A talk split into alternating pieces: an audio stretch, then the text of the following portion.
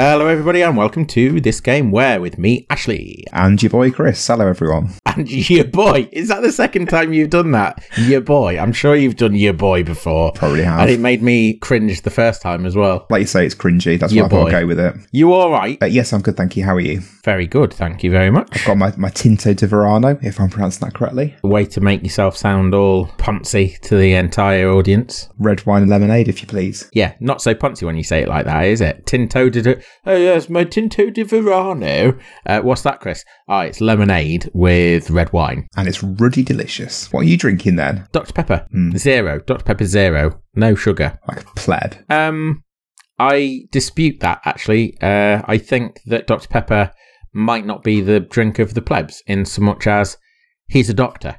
Oh, yeah, actually, you're right. Mm. Mm, okay. There we go. Drink Admonished. Of the, drink of the masses. Drink of the middle classes. Yeah. Yes, the university educated drink Doctor Pepper. We're doing a game today. Are we? Great. Much to my, yeah, actually much to my aggravation, because what I wanted to do today was discuss Bo Burnham's Inside, which we've done at length before we started recording, but you insist that I'm not allowed to review that this episode. I've strong-armed you into sticking to the format. Disgusting I behaviour. Know, right? People should watch Inside. It's great. Am I allowed to say that? Of course you can. Brilliant. There we go. People should watch Inside. It's brilliant. And if you've got problems with it, don't come to me because I'm just going to plug my ears. There you go. So we are doing a game today. We are doing... Shall, shall I tell you what? Yes. I'm not even going to ask you. I'm just going to do it. This week, we are doing this game where you play a bit of golf. The crazy kind, except your ball is replaced with a little pink spherical chap who can manifest various powers when they absorb various other creatures that appear on each course. I did not know Kirby had a golf game. I'm assuming that's what it is. You didn't know Kirby had a golf game? Right. Well, I thought everybody knew about this game. This is the best Kirby game, hands down. How about that? Was it Kirby Golf or Super Kirby Golf? Kind of. It's called. Bit more adventurous than that. Kirby's Dream Course for the Super Nintendo. Right. Never heard of it. You don't know this game? No. Ah, well, it's a Shiggy joint. Old Miyamoto-san. Are you okay? As Shigeru Miyamoto game should henceforth be referred to as a Shiggy joint. Yeah, it is. It's a Miyamoto creation. Sorry, how am I supposed to? I don't know. That was... That's what we call each other. I'm... I'm Ashy and he's Shiggy when we're, you know, FaceTiming. Ashy and Shiggy sounds like some sort of cigarette brands, doesn't it? Yeah, or dance hall duo. I don't know. Like Hall and Oates. Better. We're better. Simon Garfunkel. Ashy and I Shiggy. Wish I knew Shigeru Miyamoto. I wish we were best friends and did FaceTime. That would be lovely.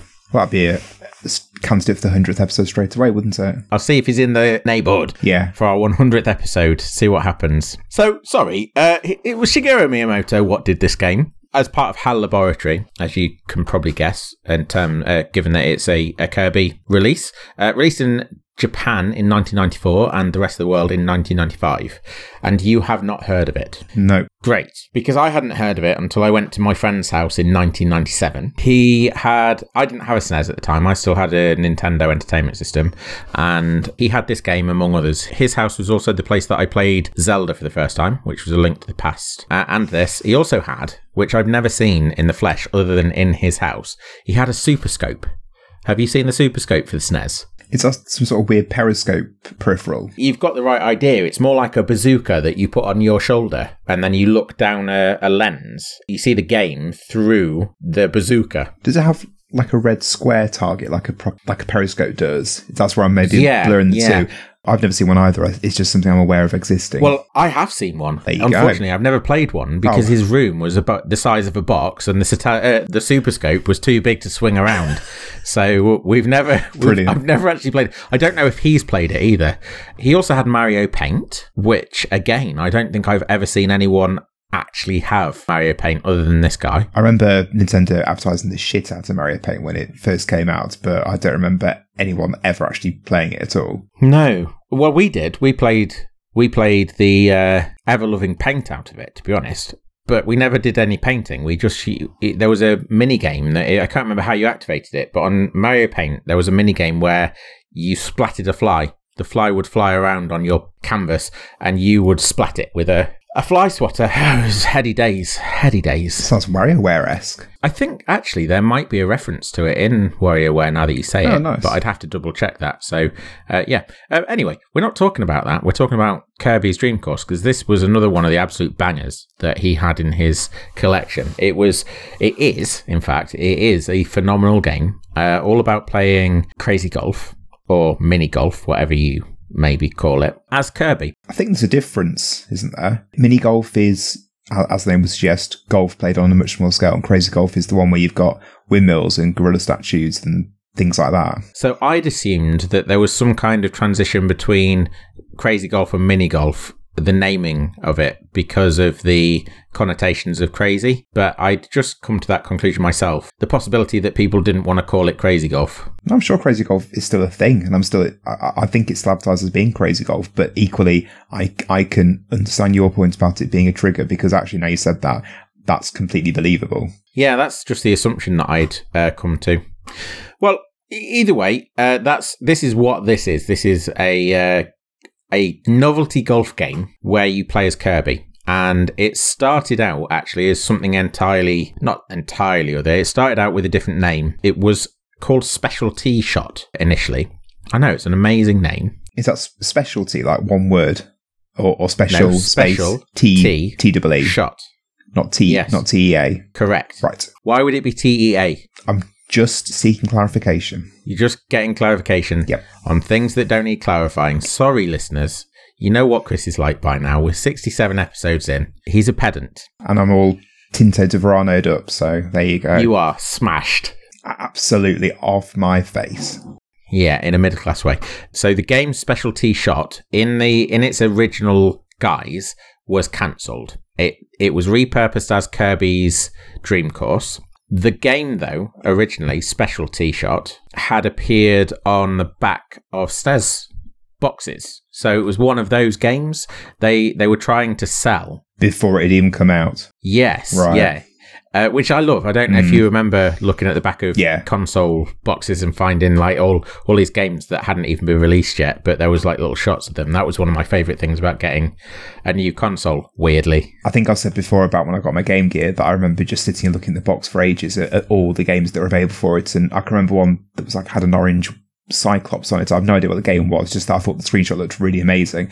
And just going back to last week's episode, Earthworm Jim, Um, Earthworm Jim three D had something similar to what you've just said, where press releases were, were given to um, computer game magazines, I think, about a year or so before the game came out. And then when the game actually was released, the stuff that had been sent out as promotional material just wasn't in the game at all. Yeah. So, I mean, that happens probably more often mm. than people maybe realise if they don't follow uh, the industry terribly closely. Uh, well, certainly with trailers. Oh, Come on. Yeah, I was about to say that exactly. Okay, certainly with trailers, um, you might see a trailer four years before a game is released, and the trailer suggests it's a certain thing, or suggests that certain things are in it, and and they turn out not to be. And in fact, there are entire trailers that are made where not a single thing appear, that appears in the trailer actually appears in the finished product. The, one of the famous, one of the more recent, potentially, not necessarily the most famous, but one of the more recent examples of that was um, Aliens Colonial Marines, where everything had been tarted up, everything looked really lovely in the E three showcases. And then there was a demo release for Colonial Marines, and the demo was a specially built thing that was just its uh, its own thing uh, that had been really, really tarted up, didn't represent at all what actually happened with the, the end product, the actual game. Right. So people were playing this demo going, oh yeah, this might be all right, and then getting the game and everything was completely balked.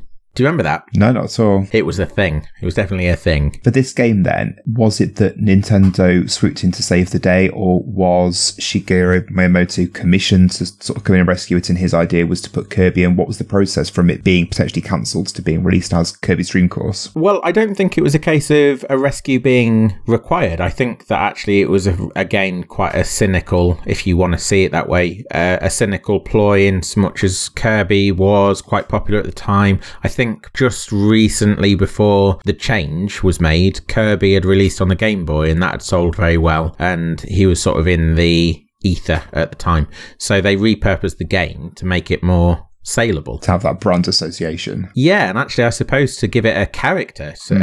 uh, uh, like a, lead, a leading mascot, because before it was Kirby, it was just a red ball, possibly with a face, and it just didn't really have much, as far as they were concerned, probably much appeal. Obviously, Kirby is Kirby sort of cuts two different ways. Some people think he's, in fact, in his normal guise, he is a very cutesy little character and very lovable, very appealing.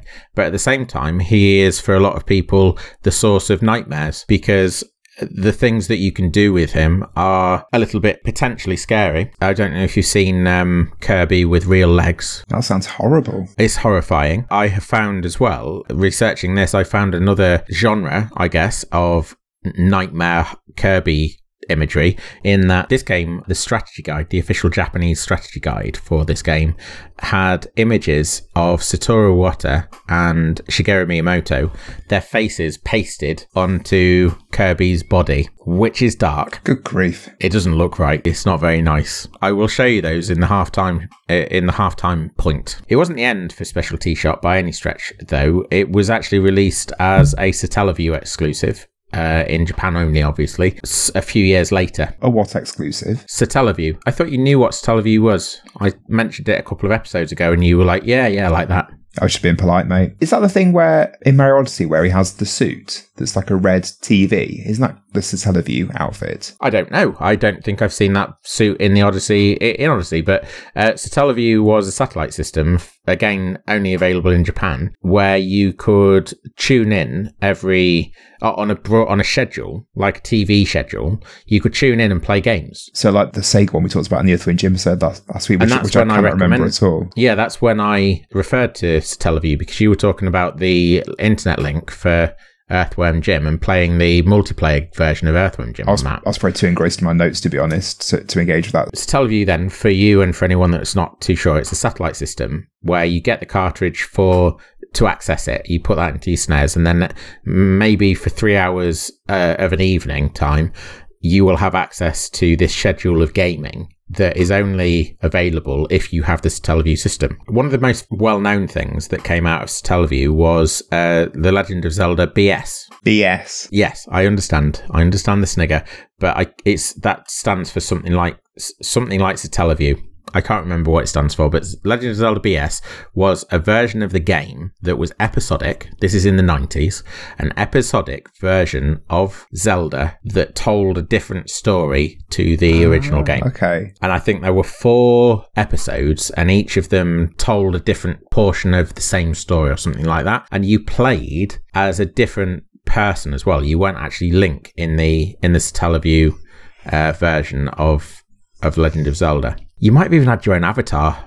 I can't remember if you if you designed your own avatar or what. That whole technology sounds amazing. It sounds incredibly ahead of its time and very forward-thinking. Yeah. It's a sh- well, I don't know if it's a... Uh, what is a shame? I was going to say it's a shame that we don't have access to it now, or that we didn't have access to it uh, outside of Japan. But actually, what is a shame is that you we've never been given access to those things that appeared exclusively on Satellaview in any official capacity. I do know that you can get your hands on, by by certain ulterior means, you can get your hands on a lot of the Satellaview content. content. But because of the nature of it, and because it unlocked at a certain time on a certain day of a certain year and so on, they had things locked behind doors, and I'm not sure, because I've never sort of indulged in it myself, I'm not sure if they've been able to fully recreate the episodic nature of things, or whether they've been able to recreate the time specific elements of the various Satellaview Uh, experiences. So it would be lovely actually to see those. I, I think Nintendo Switch Online would be a perfect mm. avenue for those. We've gone down an absolutely massive, very long rabbit hole uh, with that, so we'll try and come back. Go on. Well, let's let's do back to, to Kirby then. Um, I'm not a fan of Kirby at all. No, neither am I. There oh, you great. go. Okay, good. I thought I was going to be quite contentious with that. So I've I played I think the Game Boy one you maybe just mentioned a few minutes ago. Mm. I played that once at a friend's house for about ten minutes on his Game Boy, and probably about ninety-nine, two thousand. Wasn't keen at all. I got um, was it Kirby's Epic Yarn on the Wii? Yep. I quite enjoyed playing it, but it didn't ignite a, a, a... Yeah, it didn't grab me. It didn't make me want to carry on playing it, so I didn't. And that forty minutes in total of gameplay over my entire life, that's the sum total of my uh, relationship with Kirby. Yeah, okay. I am on the same page as you for possibly different reasons. I've played very many Kirby games. I um, have played game uh, Kirby games on the N sixty-four. There was Crystal, what was it? Crystal Shards? Kirby and the Crystal Shards or something like that. I can't remember what it's called anymore uh, on the sixty-four. Uh, I've played Epic Yarn, uh, Kirby and the Rainbow Curse. That was another Wii version of Kirby. Uh, I've played some of the earlier Kirby, so the Game Boy Kirby I've played. I've played Kirby All-Stars or Superstar or whatever on the on the S N E S. I can't remember what that version's called either. The reason being, I've never really wanted to go back to them. The thing that I find with Kirby is that it's all very humdrum. Mm. And as fun as the mechanic of being able to grab the abilities of the enemies and, and use them against them, as fun as that mechanic is, I've never really felt that it has worked very well in a platforming capacity, or certainly not in the ca- in the platforming experiences that have been put forth by the developers of Kirby. At the same time, it's always been pitched um, quite a, a, quite an easy level, and I think that's really what Kirby's there for. It's sort of a gateway yeah. for younger or maybe less experienced gamers to to get into the hobby. So maybe it just isn't for us.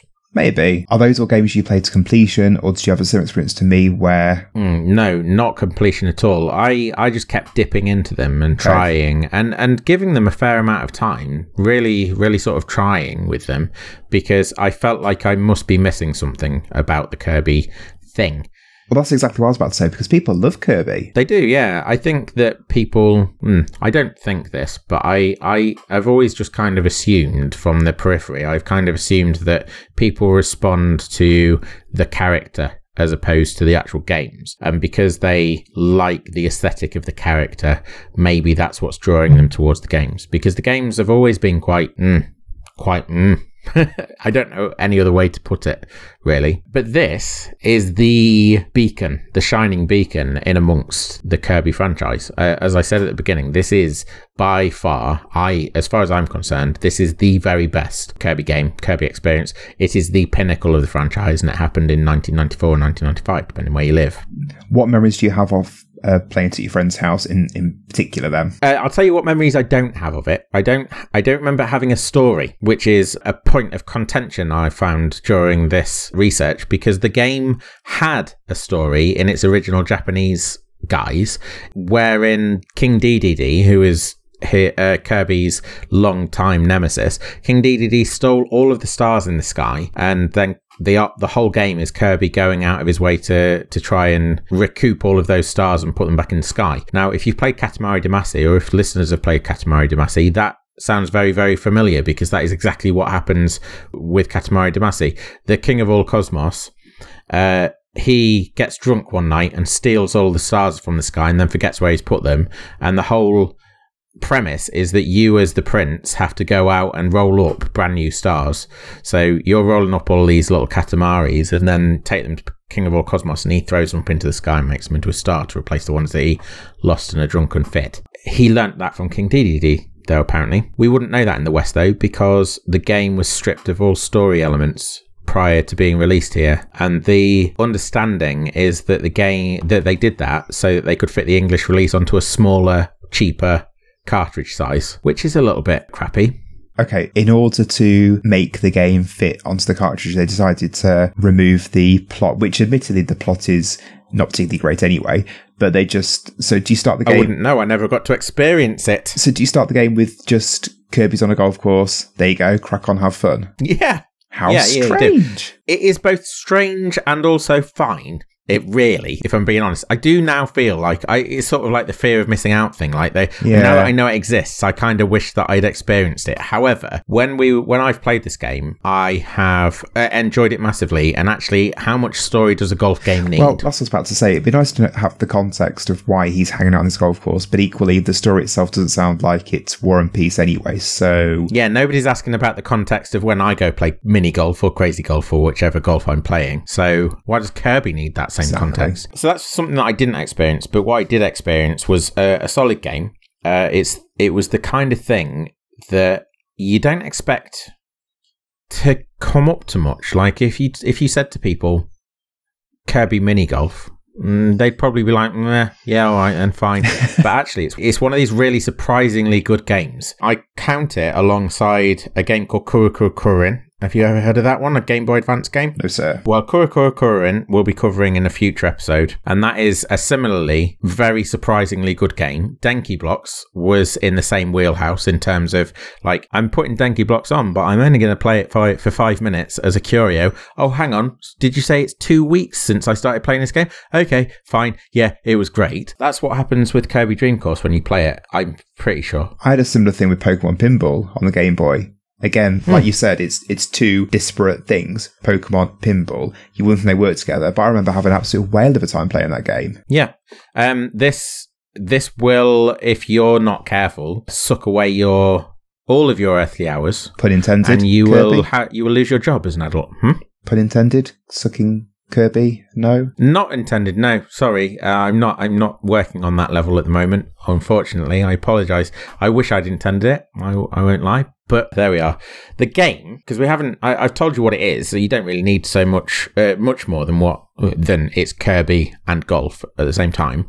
Uh, but the game does incorporate the elements of Kirby that you'd expect. So the fact that Kirby can grab uh, the enemy, the abilities of other enemies, you actually have that element in this game. So rather than it just being you pinging him left, right, uh, here, there and everywhere around this, around various different courses, uh, he actually has powers that he can take from the obstacles that he is presented with. Um, a couple of the, a few of the powers that actually exist, I think there are something like eight or ten in the game, but um, the ones that I remember um, are a parasol.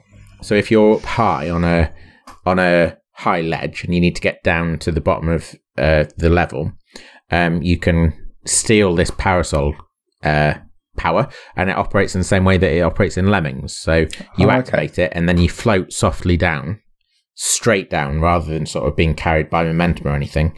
You just float straight down uh, to the spot beneath you. Uh, there's also a high jump, which is the opposite. It, instead of helping you get down, it helps you get high up.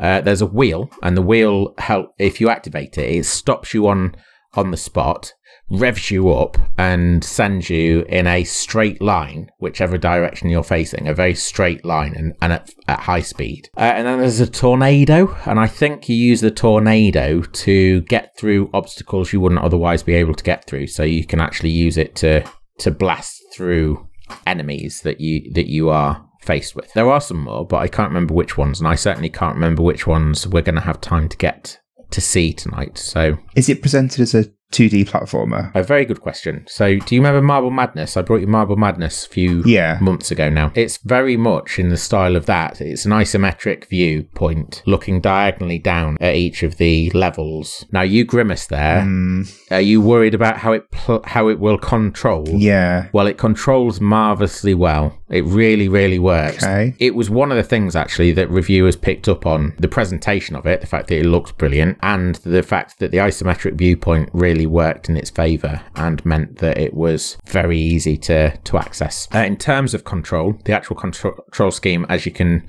probably guess from a golf game, you've got a power meter, you've got a direction arrow that you can send it in, that, that you can line up the shot with. You also have a point of contact. I don't know how to how to say this, but you can dictate where you actually hit Kirby. So you can hit him at the bottom or at the top or at the side or the or, or the other side, and that will then put spin on him. So you oh, can have backspin and and forward spin or side spin, and you can actually have, certainly in the later stages of the game, you can have situations where you'd be able to side spin him round obstacles. Once you were good at the game, you could side spin him round obstacles that a straight line or a, or a chip wouldn't get you through. There's elements of technical prowess there to your gameplay, which I certainly wasn't expecting. Yeah, a little bit of extra control over the ball that you maybe didn't have, or maybe haven't had in other golf games. A few little loose ends that I haven't been able to cover anywhere else, uh, so I'll whiz through them before we get stuck in. Uh, there was a sequel in development. It was for the Nintendo sixty-four. I didn't know about this, but they, it was actually shown off at some convention. I'm not sure which one, but it was shown off alongside Super Mario sixty-four, and it looked really nice. The actual visuals of it, it looked it just looked really great, very appealing. So what happened to that then? Just got canned. Don't know. I don't know what was going on. Uh, supposedly, and I don't really know how this can be the case, but supposedly elements of it found their way into Kirby Air Ride that came out on the GameCube several years later. But Kirby Air Ride is n- not a golf game. It, it's a totally different kettle of fish, uh, and also not very well liked by a lot of people. Um, Nintendo advertised this game only in Japan when it initially came out, and they made a, a I think quite a strange choice in the in how they decided to advertise the game. Did they include the Nightmare Kirby in the advertising? No, they didn't. They should have, because it might have uh, meant more to people, because they used Galileo Galilei to advertise the game. Galileo Galilei? Galileo, yeah, the man that was persecuted for oh. telling everybody that the Earth was... I thought you burst into Bohemian Rhapsody. No. No, they had Galileo advertise the game yeah, for them. I, I, um, I'm aware it, who Galileo is as a person. He's, he's he's not someone I would particularly turn to in if I wanted to advertise a game, though. No, he had an experiment where he dropped two balls from the top of the Tower of Pisa. And oh, the, yeah, yeah, the advert course. has him dropping a ball and a Kirby from the top of the uh, Tower of Pisa.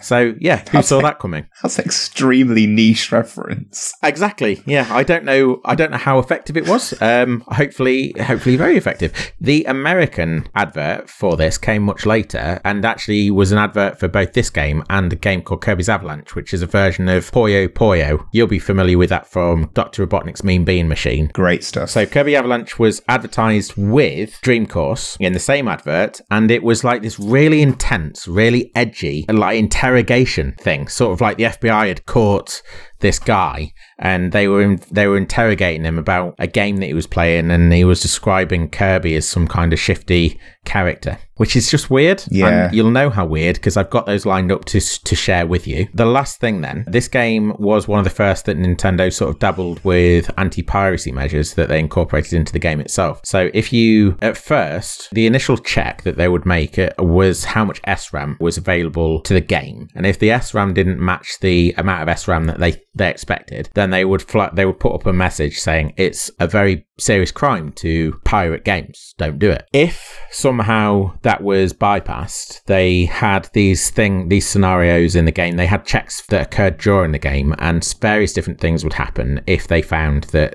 or if it was suspected that it was a pirate copy. So one of the things, you get a hole in one whenever you you get a hole in one, you get a one up. Right. Uh, an extra life. And the game, if it thought that it was a pirate copy, wouldn't let you get a one-up. So you wouldn't be able to accrue extra lives. It also, Sneaky. if you, yeah, if you game overed, it would stop you from being allowed to continue. Right. And there were also scenarios where if you ran into a certain scenario, the game would crash, and it would also in the process delete your entire save file. The idea behind this, and I've seen it happen in other in other games since, and probably was happening before this, but the idea behind it is that a pirate who managed to bypass this S RAM check at the beginning, a pirate might think, I've managed to get around the anti-piracy measures.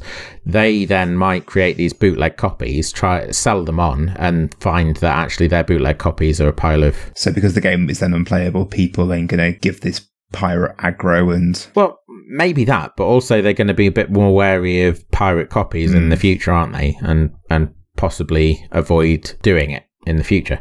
Yeah, so that that was an interesting thing. I don't know if any other Nintendo games have ever done that before uh, or since, to be honest. I've never never come across that myself. So yeah. Before we start playing the game, have you touched this at all since, was it ninety-seven when you played this at your friend's house? Yeah, that's a good question. I've played this on a regular, on a semi-regular basis uh, ever since I played it the first time. I had it on the S N E S myself, and then I stupidly got rid of my S N E S and the games that I had it had for it. But I, I then bought this on the Wii Virtual Console, so that would have been about two thousand seven, ten years yeah. after I played it. I then was gifted one of the S N E S Minis, mm-hmm. and it, it appears on there. Okay. And then most recently, it also appeared as, as one of the first games to come out on the Switch Online right. service.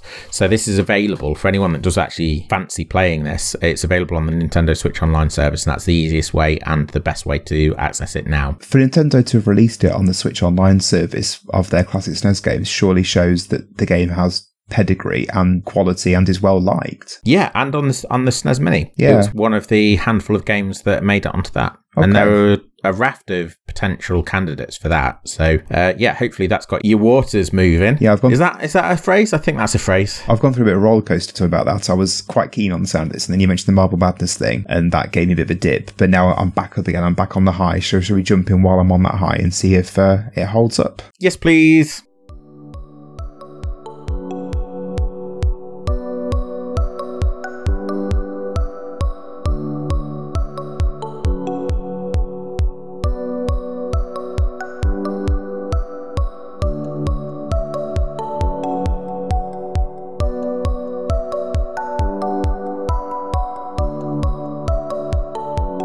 Four. Birdie. Eagle. Sorry, everybody. Chris just needs a reset. I'll just, uh, yeah, there All we go. Oh, no, I thought I'd pressed the buttons. E- Tee off. No, stop it. Stop. Stop. Tiger, Tiger Woods.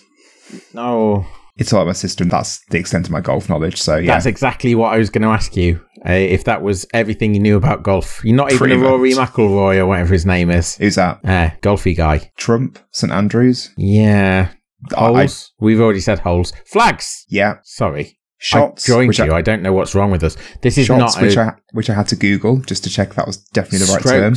Strokes. And yeah, still, God, you've got it, it wrong. There you go. Strokes. That possibly is a good summation of how much you need to know to enjoy Kirby's Dream Course, which surprisingly is very good.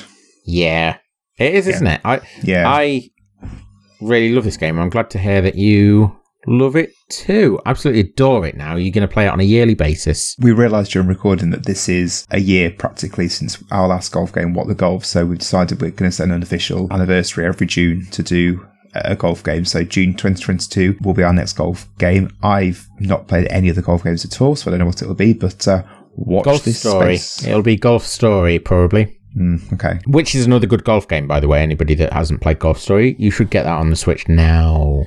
We should just mention at that point too the reason why we're playing it. Oh yeah, I forgot to say the the whole reason that we're playing Kirby's Dream Course this week is because tomorrow, as of release of this episode, tomorrow marks the release of Mario Golf Super Rush on the Switch. And I did consider, because the, the other Nintendo golf game that I played is Toadstool Tour, Mario Golf Toadstool Tour on the GameCube, and I did think about doing that, but then I realised that actually I, I much prefer Dream Course, and that's why we, why we've landed here. Do you want to kick off by telling them a few things that are enjoyable about Dream Course? When we first started playing, I was quite overwhelmed by all the options available, which, there's, I say all the options available, you can hit the ball in three different ways, which are... I don't know the technical terms, but you can give them a straight clout, which pushes Kirby across the floor with force, with a with a degree of force. Uh, you can chip him up into the air so he bounces multiple times, and then you can do this weird one that sort of does a little bit of a skate across the ground and then a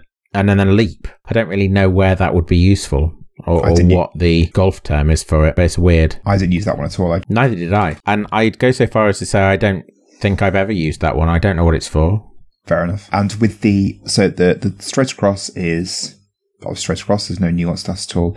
And then the chipping up in the air, you can then put spin on Kirby as well.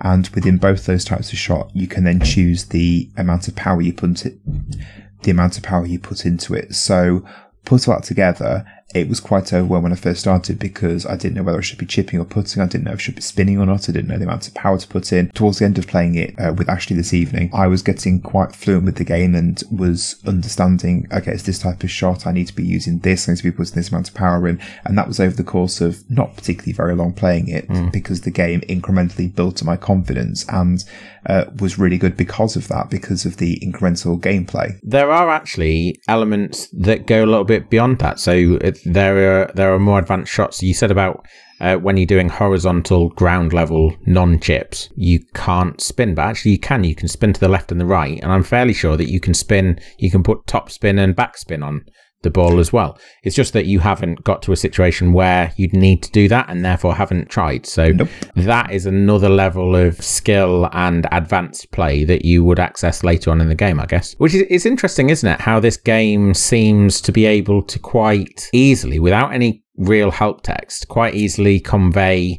the nuances of the different shots and how, how you might use them and why mm. and when you might use them. Case in point, the first time I played the first hole, it took me ten strokes to yes. complete it, which was utterly embarrassing. My second Given that time you can round, do that in one. yeah. My second yeah. time round, I did it in one, and I felt I felt that was because the game had equipped me with the skills to, to do that. I had the understanding yeah. much better. Which, you know, I know lots of games do that, but I felt, as you said, this did that without any help text, which is pretty admirable. Yeah, it's an art that has been lost, potentially, possibly.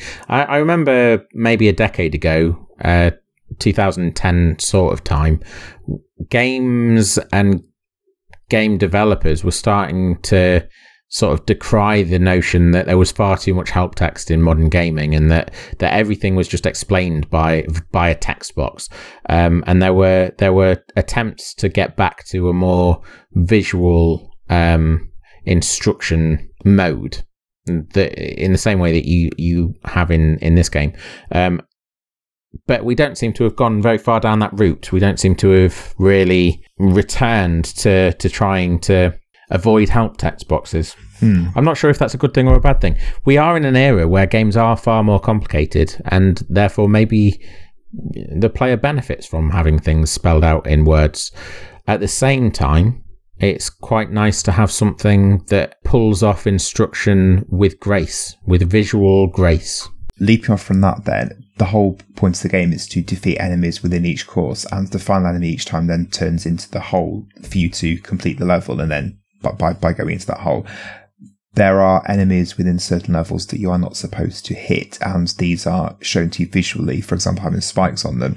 And that's really effective because it obviously is clear these enemies are not to be hit, therefore don't hit them. But rather than you being told that through help text, it's through that, that visual um, aspect there. Although I did come unstuck, there was a level where there was a cloud that had lightning coming out of it and spikes, and I wasted two lives trying to, to attack it. And then Ashley pointed out, well, if you think about it, the design of it is so that it is such that it's pretty clear you're not supposed to attack that. Oh yeah, good spot. Yeah, so we've talked in the past about about the grammar of games, and and I I guess to extend that slightly, the vocabulary of games, if that's the right, maybe that's not the right term, but um, there's an, an element of intertextual understanding. Yeah. Uh, certainly in the early nineties, if you think you you were very well versed, say you played Sonic Uh, a lot, and then you went round to your friend's house and there, there's this game. Well, in Sonic, you are supposed to avoid spikes.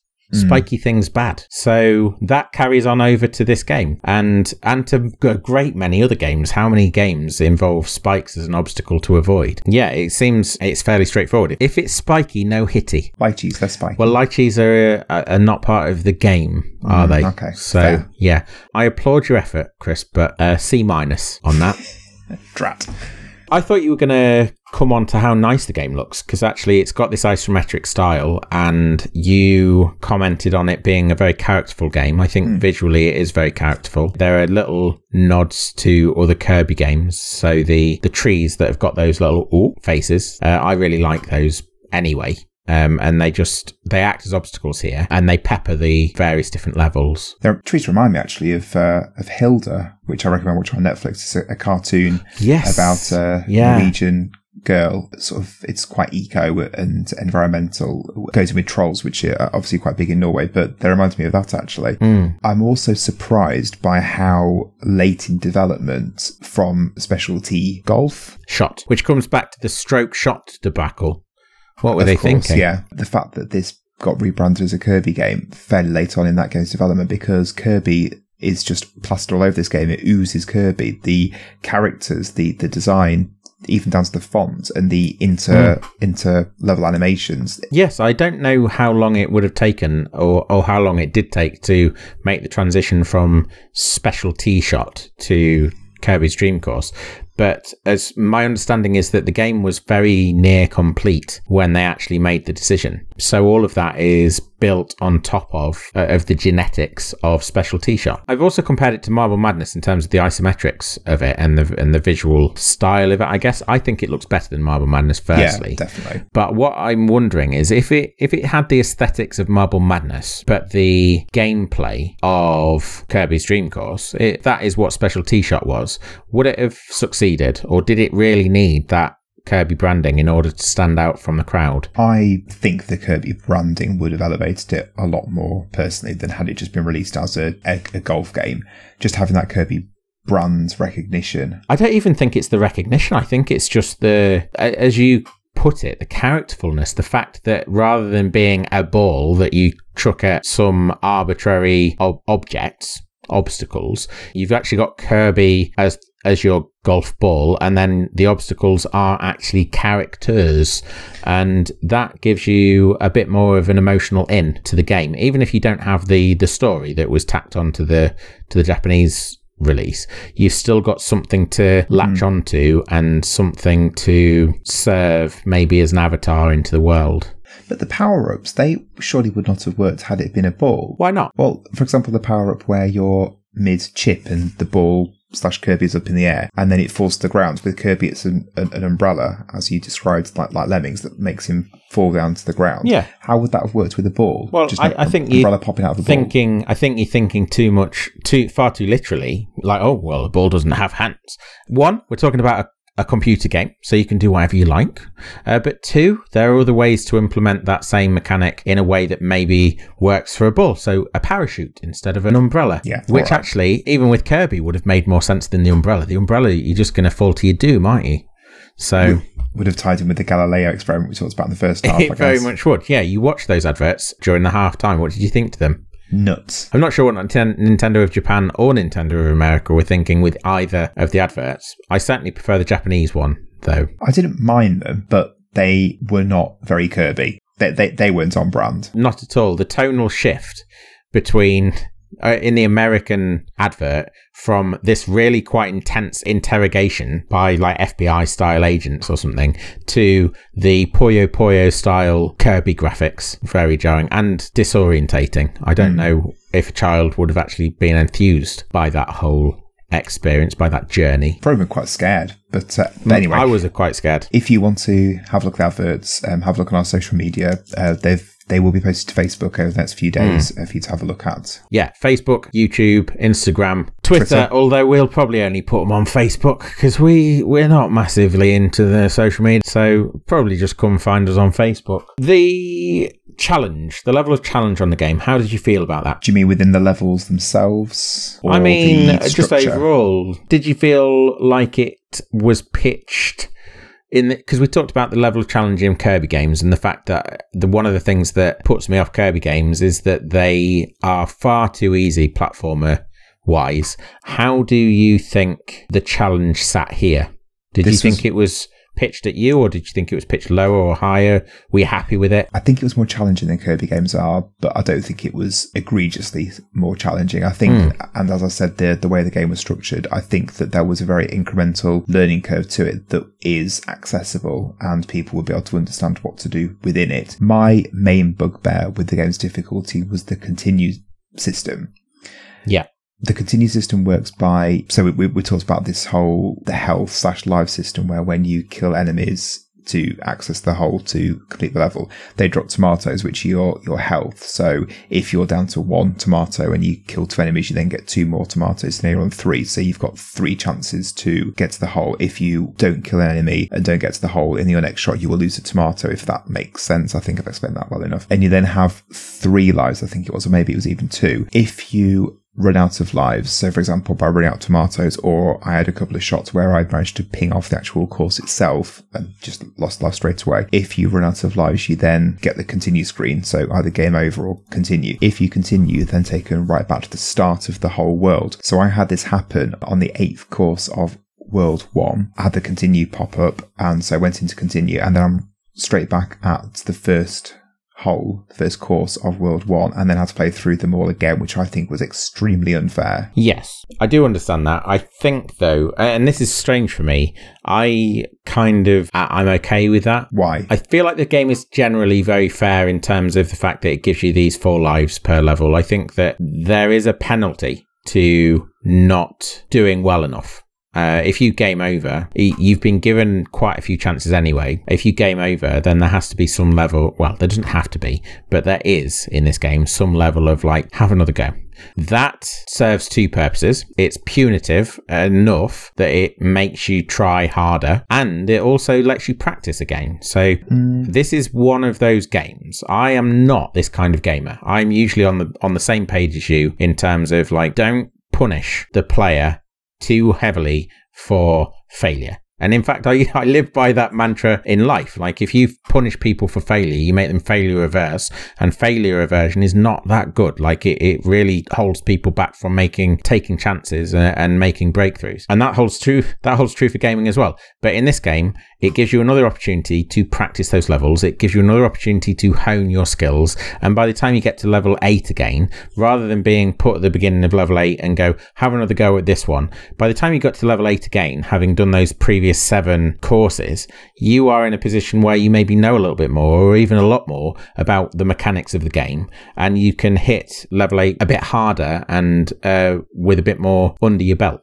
Yeah. I also quite enjoy playing this game over and over again. I don't, again, I don't usually play games like that. I usually one and done. But this game, I can play the same courses over and again and sort of try and do better each time. And I'm quite, I'm quite happy to do that with this. Yeah, I, I get that, and that makes complete sense. Mm. But I don't think it's fair to be forced to have to replay those previous seven courses to get to that. If I want to play those again and improve my skills, I yeah. should be given that choice rather than be forced to do that, yep. I feel. Again, I would normally agree with you. I think it's that, that fair enough, if that's how you feel. And th- we're talking about a game that's thirty years old. Nearly. Mm. So it, maybe if they made it now, they would make that, that, they would probably almost certainly make the same choice that you're outlining. I think all I'm really saying is that I don't personally mind it. It's actually interesting at the time of recording. This episode will come out mid-June. Um, Sonic Colors is coming out in September. Have you read anything about the way they're remastering that? No. So this is a remaster of a game that came out ten years ago.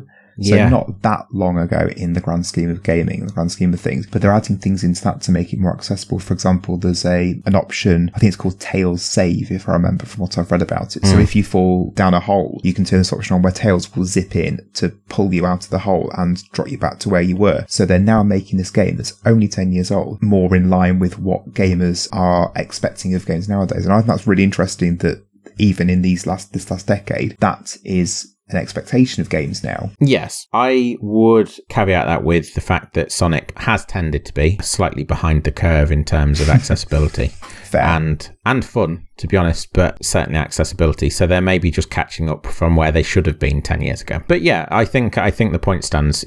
I think you're right. I think that actually even developers potentially would agree with you. And I think if they were making the game now, Kirby's Dream Course, they probably would have made a different decision in how they implemented that. Having access, if you want it, to previous levels so that you can hone your skills, that makes a lot of sense. But in the context of how I was playing it, in the context of how you are have how you have to play it, I, I just don't mind in the way that I maybe would mind with with a different game. Personal bias, I understand, yeah. but yeah. even so. No, obviously, as you said, this is a game you really like. When was the last time you played it prior to us tackling it today out of curiosity? Yeah, it was a couple of years ago. So whenever the S N E S Mini thing was doing the rounds, we were gifted one unexpectedly for as a Christmas present, and I dabbled with the games on there, and this was on there, and I gravitated towards that. I think I played it more than any other of those games that are included, and it's still just as good as you remember it being. Yeah, yeah. I still, I think every single time I play it, there's a, a slight learning curve that you have hmm. to go on. Even this time, the first level is designed so that you get a nice easy hole in one, but I think I took three strokes or shots, whatever you want to call them, on the first attempt at that first level. I took three shots tonight. You just have to calibrate how you understand that power meter mm. to be working, because until you understand just how powerful a full shot is and a quarter shot, you can't really gauge it well enough to thrive. You found out tonight, actually, on that note, about the control system, the L and R shoulder buttons. So they make Kirby go in forty-five degree angles, which um, so you're not having to hold down left or right to make your shot precise. You can just do that to go within these uh, compass directions, which again makes it very accessible and easy to play. Yeah. So I knew that I knew that they worked that way. What I didn't realise was, and if we're talking accessibility, so we've talked about it, one of the downsides of the accessibility of the game in terms of the way it implements its continuous system.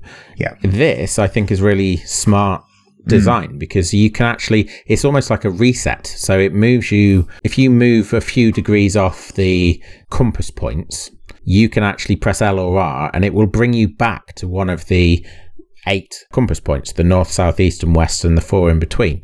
And I hadn't realized that when I was playing before. I just thought that it, wherever you were pointing, it would move you forty-five degrees clockwise or counterclockwise, but actually it's it's a bit of a reset and mm. um, and helpful when you're trying something where you need a very precise straight line. So yeah, that was that was a nice little uh, thing to find out. Uh, one of the things that I still don't understand, when you press, I should probably read a manual. I'm sure I've got a manual uh, for it. Why break with tradition, eh? Exactly. When you when you're in motion, when Kirby's in motion, you've done your shot. If you press the A button again, I think it's the A. Someone can double check that for me, I guess. Uh, we do have we do have researchers on this program, don't we? Uh, I think somewhere uh, when you press the A button interns. After he's in motion, in motion, he does like this pulse thing, like a white. He glows white and pulses. I still don't know why he does that. I, I, I it's been twenty odd years, and I, I've no idea what that does. So, just yeah, mysteries abound. I know I will be playing this game again in the short term, and I'm gonna pretend. I'm not gonna ask you, Chris, because whenever I ask you this question, you usually disappoint me and say, "Oh no, I'm too busy. I'm a, I'm a full grown adult or something." Nonsensical like that. I'm just going to pretend that when I that I have asked you and that you said yes, I'm going to play it for the rest of the week. I'm going to take some time off work to do so. Yeah, definitely. Uh, let's go that thumbs up. It gets the uh, a full recommendation from me. Brilliant. I do genuinely think that your daughter, if she can overlook the slight idiosyncrasies of the control system and uh, and its age, I actually think that she might like this, and therefore it might be one that you should come to. I think she'd find it too fiddly. What the Golf, that just has your power meter and you control the direction, that's it, and she found that too overwhelming, so I think this would be too much. Oh, right, okay. Well, if you aren't as prissy as Christopher's well, daughter, she gets it off him, to be fair. It's true. If you are a parent, then your children might be, I personally think your children might be interested in this, and therefore it might be a, a nice little window into gaming gaming past or games past, and that might be a place to experience it for yourself as well. And as Ashley said, it's available on Switch Online using the classic game section, whatever you call it. It's on there. If if you are on Switch Online, it's free. It's, yeah, if you're already paying part for it. Of your package, so uh, you know, give it a go. See what Make you think use of it. Of it. Yeah, yeah. Make- and once you downloaded it, come and let us know on social media. See if you agree or disagree. Uh, if there's anything that you think we should have mentioned, then let us know. We are on Facebook, Instagram, Twitter, and YouTube. And if you could also do the usual rate, review, share, subscribe, all that, that would be great. Yeah, thank you again for listening. We really appreciate it. sixty-seven episodes, a lot to get through. So if you're a long-time listener, even more appreciation being heaped upon you. Thank you so much. We will be back next week for another episode. It is Chris's game, so don't get your hopes up. Thank nice. you again, and we'll see you next week. Sayonara.